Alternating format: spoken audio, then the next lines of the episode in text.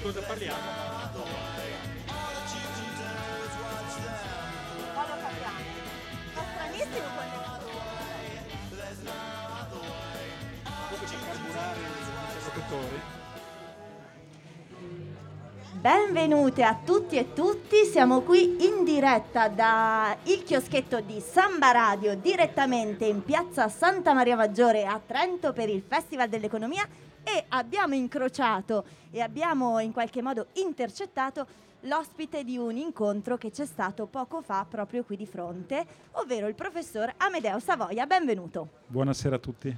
Devo dire, io sono Marta, Marca, Marta Marchi da questi microfoni, devo dire che ho intercettato il professor Savoia a tradimento totale. Quindi siamo in una improvvisazione, perché d'altronde è questo che si deve fare in questi contesti. E quindi siamo entrambi un po' terrorizzati perché non sappiamo Oh. esattamente di cosa andremo a parlare, giusto? Giusto, giusto. Esattamente. Non mi sento. E Ah. adesso, adesso sì. Adesso mi sento. Ah, ok, perfetto, grazie. Ci siamo, abbiamo fatto un piccolo check. Abbiamo allora, l'incontro di oggi verteva un po' sul tema del ruolo del teatro come funzione educativa. Intanto io ascoltandolo come spettatrice ho pensato che è proprio bello che si possa parlare anche in un festival di economia di teatro, che eh, è un argomento che viene sempre un po' clissato quando si parla di economia. Eh, non vorrei fare al professor Savoia delle domande troppo prevedibili perché di questi temi lui ha confessato di parlarne già da molto tempo, molti anni. Quindi partiamo col chiedere come, come va?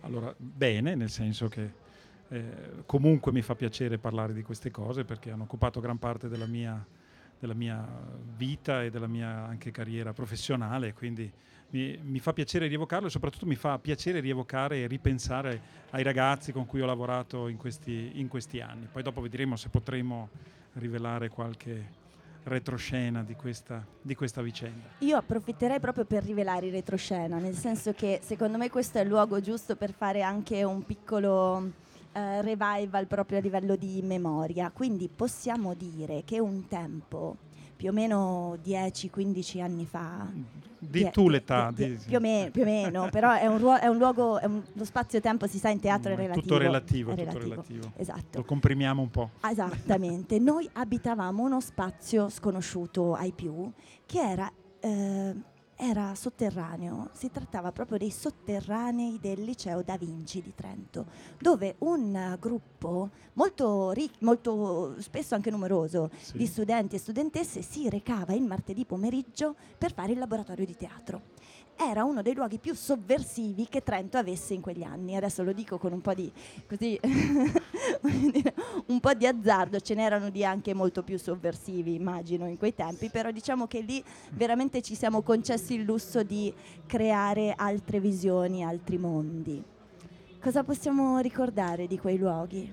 Ma eh, possiamo ricordare il fatto che è uno spazio che è nato dal nulla, era un magazzino abbandonato, eh, pieno di macerie e di anno in anno, proprio con l'energia, l'entusiasmo eh, di- di- dei ragazzi che venivano eh, del tutto al buio, perché noi all'inizio non sapevamo quasi mai che cosa avremmo fatto, di argomenti, di, di- di temi, eccetera, eccetera. E l'abbiamo svuotato, l'abbiamo adattato, abbiamo sfondato porte, abbiamo tirato giù cartongessi, abbiamo messo impianti luce, abbiamo fatto e abbiamo costruito uno spazio teatrale che poi è stato abitato anche eh, occasionalmente da professionisti di livello nazionale che ci hanno invidiato mostruosamente per, per alcuni anni.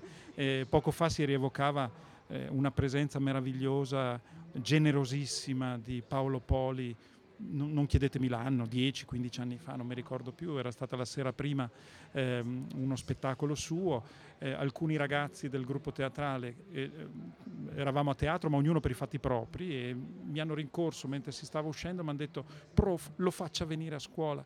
E ho detto guardate se vado io a chiederglielo non viene, però se andate voi secondo me c'è una chance in più. E allora loro sono eh, corsi nei camerini, lo hanno, lo hanno intercettato, lui persona squisita, la mattina dopo si è presentato elegantissimo a scuola, è sceso nel nostro eh, sacrario, questo- in questo- eh, di questo ex convento, eh, diciamo. Eh, il seminario di ah, questo ah, ex seminario, seminario. giusto. Era il seminario minore della città e ci ha, ci ha, intrattenuto in un modo gradevolissimo per quasi quattro ore. Mamma È rimasto mia. con noi. Ho dovuto a un certo punto accompagnarlo fuori. Era un luogo magico, Era un luogo comunque, era un luogo sì. magico. E devo dire che è stato anche un luogo, a proposito di ruolo del teatro, è stato un luogo anche dove dei temi veramente... mm, sono stati trattati dei temi che erano centrali, ma erano anche dei temi poco, o meglio, non poco trattati, ma che il teatro in generale non stava sempre contemplando, perché penso allo spettacolo che è stato fatto sul G8 di Genova, utilizzando dei testi andandoci a ripensare, utilizzando un testo, sto pensando al testo di Paravidino, che in Italia non era ancora mai stato rappresentato. Eh, sì, era scritto, noi l'avevamo avuto eh, attraverso, devo dire, e ne approfitto per ringraziarla perché Maria Rosa Mura del Gioco degli Specchi era compagna di classe della mamma di Paravidino, adesso svelo una roba. e, e- e allora mi aveva contattato, noi stavamo lavorando su questo, ho detto guarda io so che Fausto ha scritto questo testo, allora lui era un ragazzino, era giovanissimo. Eh, E- peraltro ed era- lavorava a Londra, in Italia era quasi sconosciuto. Sì, aveva fatto qualche partecipazione televisiva, così.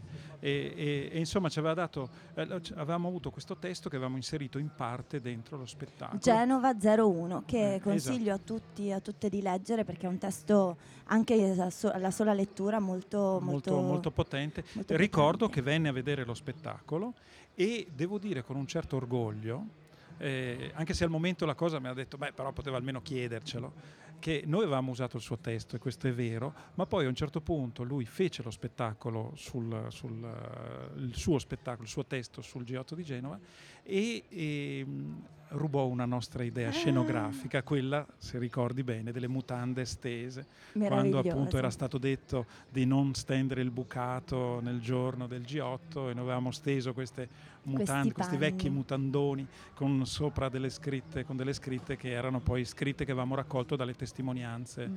dei, eh, delle persone che erano state a Genova in quegli anni. Era il 2003, quindi era molto presto rispetto alla cosa. Era molto E presto. devo dire che qualche mese prima avevamo fatto, perché no, abbiamo sempre cercato un pochino di abbinare anche degli approfondimenti, un approfondimento sulla globalizzazione. L'anno prima avevamo fatto e ricordo un sociologo che veniva dall'Università di Firenze il quale aveva appeso il- la locandina di, questo- di questi quattro incontri eh, che avevamo programmato sulla globalizzazione, erano anni in cui ancora non si parlava tanto di queste cose, si è cominciato a parlare intorno al 1999 di globalizzazione, dopo ci fu un lungo dibattito, ma lui dice io lo metto fuori per far vedere ai miei colleghi che ci sono dei licei che fanno le cose che dovremmo fare noi. E quindi noi diciamo, adesso è il momento dell'orgoglio diciamo Sì, così. Poi a distanza di tanti anni è un modo così per, comunque come per la chiacchiera da bar per così dire. Ma queste chiacchiere da bar ci stanno e fanno anche bene, anche perché quello spettacolo, io poi adesso che mi occupo di teatro eh, come professione, ancora lo ricordo come veramente un esempio di multilinguaggio, cioè di capacità di evocare, di utilizzare veramente i linguaggi che adesso sono scontati, però ricordo che c'era questa ripresa per cui questi black block arrivavano dal corridoio, venivano ripresi, mandati in scena in diretta e poi entravano nella scena con questo fumo che erano cose che si vedevano raramente a teatro in quegli diciamo anni. che comincia- si cominciavano a vedere io ricordo con grande meraviglia lo stupore negli occhi degli spettatori quando pensando loro di vedere un video e poi si aprivano le porte, questi black block entravano fisicamente in scena, è stato un momento bello. Eh, sì, eh, diciamo che lì eravamo ai primi anni, anche col professore Emilio Piccone, che voglio ringraziare, mai lo ringrazierò abbastanza perché era il nostro insegnante di, di storia dell'arte, ma che però era un artista a 360 gradi, tant'è che il nostro gruppo di teatro si chiamava gruppo apparentemente di teatro, perché in realtà facevamo di tutto là sotto, leggevamo i giornali, facevamo laboratori Sì. artistici, facevamo laboratori video, facevamo, eh, e, e uscivano poi queste cose, dopo sulla qualità non voglio discutere, certo, eh, ricordo queste scenografie che si muovevano con le retroproiezioni, insomma, che per lo spazio che era, adesso purtroppo è Certo. uno spazio abbandonato, ma è- Ma rimane nella nostra memoria, secondo me questo è importante e quindi ehm, ringraziamo anche questo spazio in piazza per, per rievocarlo, perché ogni tanto fa, fa bene anche recuperare questi ricordi e anche capire che cosa alimentava, che cosa ci alimentava e ci muoveva, che è, un- è quel materiale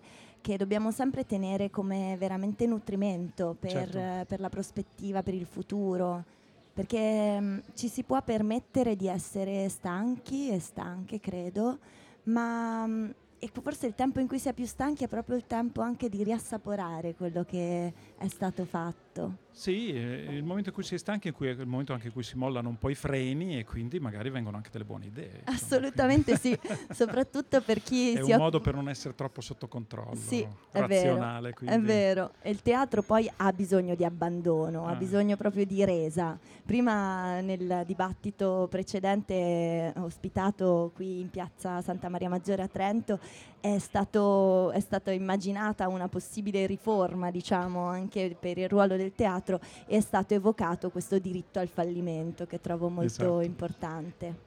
Il diritto Eh, di fallimento. Eh sì, bisognerebbe fare una scuola di diritto di fallimento, l'idea non è mia per cui posso eh, elogiarla, perché è così, insomma, in effetti, ma no- non si parla solo di teatro, in generale nella vita eh, l'arte del fallimento è quella che ti consente poi di crescere veramente, cioè se tu hai bisogno di avere sempre comunque successo, come- sei come su un binario, l'arte del fallimento è quello che poi ti fa studiare le soluzioni che spesso sono migliori di quelle che avevi Sì, pensato inizialmente. Quindi è chiaro il fallimento ha l'elemento della delusione, eccetera, Certo. però se l'energia è positiva eh, può eh, portare a, a miglioramenti e, e ad idee più brillanti di quelle che, che- Sì. che- che si pensava originariamente. Quindi in effetti, e la scuola in fondo è questo in generale, insomma, al di là del teatro appunto, la scuola dovrebbe essere, lo dico spesso ai miei studenti, il luogo in cui si può sbagliare.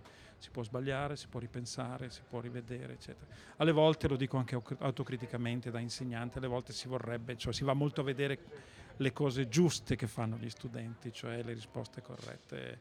E, e questo è vero, insomma, si dà poco spazio magari al- al- all'idea che uno possa sbagliare, però insomma ehm, io credo che se poi resta aperto il dialogo anche dove ci sono dei momenti che possono essere di fallimento o, apparentemente di fallimento e si riescono a convertire in momenti di crescita, allora veramente si aiuta la persona a crescere, ma non crescono solo i ragazzi, crescono anche gli educatori e le persone che lavorano con loro. Sì, è un po' il tema di condividere i percorsi di fatto, Sì. che sono fatti di cadute, sono fatti di salite, sono fatti di disequilibrio, che è anche un tema molto caro a chi si Esatto, occupa di sì. teatro, lo sbilanciarsi, il pensare che si può anche cadere, Esatto, ed è, rischiare. ed è fatto anche di mettersi in gioco. Ecco, in quei laboratori là, non so, magari tu Marta puoi dirci a distanza di tanti anni, però noi eravamo in gioco con voi, non avevamo una ricetta precostituita, non Sì. sapevamo cosa avremmo fatto.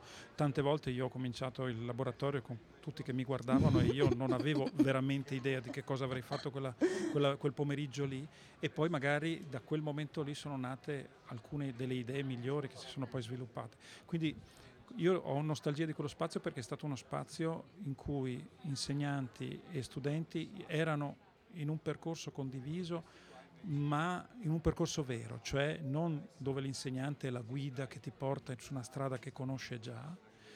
L'insegnante è quello che ha gli qualche strumento in più, eh, ti sa dire quali scarpe devi mettere, ti sa dire quali st- quale, quale abbigliamento devi utilizzare, eccetera, per fare questa passeggiata in montagna, ma però si sta avventurando su una strada che lui non sa dove lo porterà. E devo dire che, insomma, se uno mi avesse detto eh, sei mesi prima, quando cominciava il laboratorio, che eh, i risultati sarebbero stati quelli, tutto spesso è nato da, da, da un'idea, Visioni. da una visione, da piccole, da piccole Sì. cose, spesso da idee mi- da- date dai ragazzi. Anche se questo dava molte alle volte un pochino di tensione, bisogna dire la verità, perché più, più spesso mi dicevano, avevano bisogno di dire qual è la mia parte, che cosa devo fare io, magari gli facevo cambiare quattro volte una interpretazione perché, ma lei mi aveva detto l'altra volta che bisognava fare così, eccetera, eccetera. Ma eh, dico sì, però adesso Beh, mi sembra meglio così. Io posso dire che a distanza di anni io faccio esattamente lo stesso con i miei allievi e allieve. Io adesso mi occupo anche ogni tanto insegno teatro, sono anche formatrice, quindi devo dire che questa impronta Mm. che il professor Savoia ha dato è rimasta, perché io invece ho sempre percepito molto la fiducia no, in questo percorso, quindi l'idea che c'era un percorso veramente condiviso in cui ci si poteva uh, esprimere, si potevano provare delle soluzioni, non c'era una soluzione giusta e non c'era quel preconcetto del fatto che il teatro si fa così. Certo. Perché il teatro si fa come si fa, non si fa così perché è così. Il teatro trova sempre strade e modi mm. diversi di manifestarsi. Eh, sì, tornando poi allo spettacolo sul G8, io ricordo che poi dopo per una strana vicenda eh, lo portammo in, in a riva Guastalla. a Guastalla dove fra resto nel 2003 prendemmo l'unica giornata di bufera di quell'estate caldissima, non so se ricordate che era un'estate meravigliosamente calda, insopportabile, ci fu un colpo di vento esattamente durante la nostra rappresentazione. E ricordo, ho una visione molto bella di, del professor Piccone che sembrava Moby Dick, eh, io scusate il capitano Acab che domi, dominava le scenografie con, le, con i cavi per, perché non volassero via. E ricordo che restammo eh, fino alle 2 alle 3 di notte a discutere col papà di Carlo Giuliani che era lì perché lui non aveva apprezzato un certo passaggio del nostro spettacolo e cioè il passaggio del dialogo fra Carlo, Giuliano, Carlo Giuliani e Placanica che è il carabiniere che avrebbe sparato sì. a lui. No? E mh, perché diceva che eh, insomma questo ragazzo non aveva poi non aveva avuto un ripensamento, non aveva avuto eccetera. E noi dicevamo che eh, sostenevamo che in realtà qui la nostra idea era che qui c'erano due giovani, giovanissimi, che si erano rovinati la vita entrambi, uno perdendola e l'altro facendo quello che ha fatto, restando coinvolto, eccetera, eccetera, e mh, due vittime giovani di errori fatti da adulti, esattamente come succede nel Romeo e Giulietta di, di Shakespeare, vale a dire Romeo e Giulietta sono vittime degli errori e, dei litigi dei loro genitori. No? Quindi questo è, era un po' una cosa. E io ricordo che si discusse a lungo e poi a un certo punto io gli dissi, ma in realtà questo testo, se tu non so se lo ricordi, ma non l'ha scritto nessuno, è stata una scrittura collettiva. È stata una scrittura collettiva fatta con il meccanismo surrealista del cadavere schise, cioè una persona scrive un verso, poi gira la pagina, gira il foglio, una seconda persona senza sapere cosa c'è scritto prima eh, scrive un altro verso e a turno i ragazzi dovevano scrivere eh, un verso. Quando abbiamo srotolato il testo eh, è venuto fuori quel testo lì, per cui quello è un testo che non ha deciso nessuno. Per cui ognuno che aveva letto, chi certo. aveva letto il punto di vista di Placanica, chi aveva letto il punto di vista, mettevano casualmente queste frasi, noi poi le abbiamo ripartite fra i due fra i due personaggi che devono fare Carlo Giuliani e Mario Placanica e di fatto è venuto fuori quel dialogo, però di quel testo, e questo è un testo collettivo che è nato anche con questa sì. tecnica surrealista molto particolare. Non lo ricordavo. Questo è un... È un eh? Sì, eh, ma eh, non so cosa dire, perché poi dopo sembrava che io dovessi difendere un punto di vista. In realtà quel testo si era fatto in quel modo lì. Mm-mm. Io non voglio dire la casualità, certo. eccetera era nato così certo. ed era uno dei passaggi in cui ricordo che il pubblico era molto preso, insomma, perché sì. i due ragazzi che lo facevano. D'altronde il teatro non può mai, mh, mm, è difficilmente può giudicare, mi sento di dire. Il teatro deve veramente stimolare riflessioni, quindi questo è... Quello che è certo è che appunto quella notte cost- costò, insomma, certo. ci fu questa lunghissima discussione, certo. molto civile, molto, però su punti di vista. Quello che posso dire io a distanza è che comunque come allora ritengo che questo ragazzo questo, ha avuto la vita rovinata. Chiaramente nessuno gli toglie la responsabilità di quello che ha commesso, però ha avuto una vita rovinata e quindi eh, in quella situazione di violenza si è creata una dimensione estremamente eh, dura per due ragazzi molto giovani. Questo era un po' quello che a me eh, piaceva che fosse venuto fuori da quella storia certo. e mi piaceva che nessuno ideologicamente l'avesse scritto, ma fosse venuto fuori da questo giochino, eh, di questo giochino surrealista. Beh, Aspetta, aspetta, che abbiamo, un ospite, abbiamo un ospite, abbiamo un quindi possiamo, possiamo esatto, lasciamo il microfono. Abbiamo un ospite ascoltatore, Antonio Marchi, che oltretutto è stato a Genova al G8, quindi eh, penso che sia un tema abbastanza vivo questo.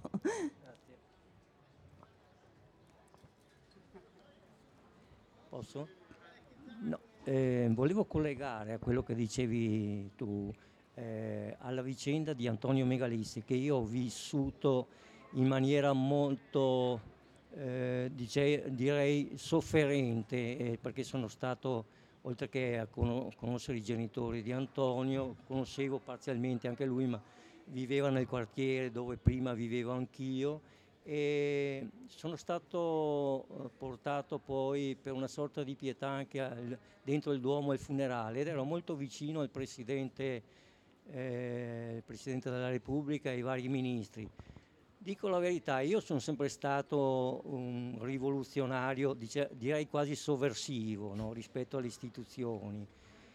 Eh, non mi è piaciuto il, il, il sermone del, del, vescovo Tisi, perché io mi aspettavo che ricordasse anche eh, l'assassino di Antonio Megalissi, cioè un ragazzo della sua stessa età, portato ad ammazzare un altro ragazzo della sua stessa età per, non, per chissà quale ideologia, per chissà quale percorso, ma sicuramente anche lui voleva un mondo diverso. E io in qualche maniera ho cercato, per esempio, in occasioni come prima pagina, eccetera, di ricordare, è un'infamia morale, civile, umana, non ricordare anche i percorsi di questi dannati della terra, perché loro non sono responsabili in prima persona, è un sistema eh, infame, infame quanto l'assassinio che, che, ha, l'assassino che ha portato a uccidere eh, Antonio Megalissi, ma è infame ma- non tanto la mano che ha eh, prodotto quell'assassinio, ma la storia che ha preceduto quell'assassinio, una storia sicuramente politica, una storia di deviazioni che nessuno, nessuno gli importa niente. È per questo che io in qualche maniera lì, in quel momento lì, avrei preso il coraggio. Devo dire la verità, se non c'era mia moglie l'avrei fatto. Avrei preso il coraggio di prendere un microfono, non so chi mi sarebbe saltato addosso e avrei detto queste cose. Sì, resta peraltro sia nel caso di di, del G8 di Genova, sia in questo caso qui, che al di là della gioventù, eccetera, c'è la responsabilità della scelta. A un certo momento questa non bisogna dimenticarla. No? È vero che poi dopo questi ragazzi sono dentro eh, appunto una spirale, in, in, qualche caso, che li trascina a fare cose che probabilmente sono al di là de, del, eh, dire, della loro piena percezione però eh, appunto il problema è che questi ragazzi l'hanno fatto, no? sì. l'hanno fatto e quindi, e quindi, chiaramente la responsabilità va riconosciuta, almeno questo è il mio punto di vista ed è quello anche relativo a quello antichissimo spettacolo. E, però appunto bisogna capire che chiaramente c'è una vittima e quella c'è e, e va assistito chi è vittima, va eh, come dire dire, eh, avvicinato, ecco, diciamo così. Si deve parlare anche di, ma anche con chi poi ha commesso eh, il reato perché su questo poi si può ricostruire una possibilità di riconciliazione. Io su questo insisto perché appunto la responsabilità, quello uno se ha fatto una scelta quella è, cioè e quella non può lui e anche non è onesto dirgli eh, però tu eri detto un, dentro uno, una spirale ideologica eccetera eccetera qui lì a quel momento hai eh, innescato la bomba, hai sparato, eccetera, eccetera. Questo bisogna dire perché poi l'uomo è sempre libero di decidere di non farlo, no? E quindi questo è importantissimo. Però aiutare quest'altro giovane, dal momento che mi sembra eh, che, che, si parla di giovani comunque, a ragionarci sopra, ecco, non è chiudendoli e sbattendoli in cella o, o eh, che si risolve il problema, è avvicinandoli, parlando con loro, aiutandoli a capire l'enormità che hanno commesso, che secondo me, e, e secondo me, e lo, e lo, dico dopo tanti anni, adesso che no, a noi capita alle volte di parlare di giustizia riparativa, ehm, allora non avevamo la percezione, ma quel testo casuale era già una forma di dialogo in cui ognuno come a un tavolo di giustizia riparativa, diceva le sue ragioni, perché i singoli versi di questo testo composto collettivamente erano espressioni riferibili all'uno all'altro che venivano semplicemente accostate, erano semplicemente accostate senza una mediazione autoriale o ideologica Però la facciamo troppo grossa, era uno spettacolo per ragazzi. Direi, Di direi- ragazzi. direi che in questo caso si può eh, certamente dire che è un po' kafkiano, un po' debordiano. eh, io ho conosciuto, a proposito di Debord, che ho eh, ricostruito attraverso i miei viaggi in bicicletta la storia del situazionismo con altri compagni, eccetera, no? ho conosciuto la storia di Pinot Galizio, di Alba, di Alba eh, non Alba, di Canazei, Alba, e- Piemontese. che era proprio un dissacratore della- dell'arte, cioè lui ehm, cioè faceva arte a chilometro, cioè dipingeva su, un, su, un tessu- su un, una specie di lenzuolo proprio, e poi vendeva, tagliava con la forbice e vendeva pezzi di quell'arte, e- ma tutto, tutto quel movimento diciamo no, che era politico, artistico, era molto politico, poi naturalmente naufragato in, eh, in poco tempo perché nel 72, cioè iniziato nel 57, nel 72 aveva già chiuso con tutta una serie di espulsioni, è resistito solamente Ceronetti e pochi altri, perché Debord, cioè, che ha scritto La società dello spettacolo, che è un grande libro, ancora adesso tra l'altro secondo me attuale, eh, era era un grande illuminato, cioè un teorico. Per esempio, ultimamente io ho, recuperato un- sul- sull'ecologismo un suo libro che lui diceva già negli anni se- 70, prima degli anni 70, che poi si è suicidato, diceva guardate che il capitalismo si ricicla sul- sull'ecologismo. Il capitalismo muore, diciamo, nella parte più oscena e si ricicla co- sul- sull'ecologismo. E quindi- E fa tutto un libro, la, psico- la psicologia dell'ecologismo, Ah. secondo Guy Debord, è un gran libro, un gran Ah, libro. Interessante. Tu guarda, vedi la magia di quello spazio dove ci ha portato. Beh, direi che abbiamo fatto un bel excursus. Noi possiamo eh, intanto ringraziare Amedeo Savoia per questa chiacchierata inaspettata, perché è stato veramente rapito e trattenuto. Eh, no, non con la forza, è tutto è libera Una scelta, con una bibita, con una bibita di comunità frizzante che ringraziamo. Sostenete comunità frizzante, facciamo anche un po' di pubblic- ecco pubblicità a proposito.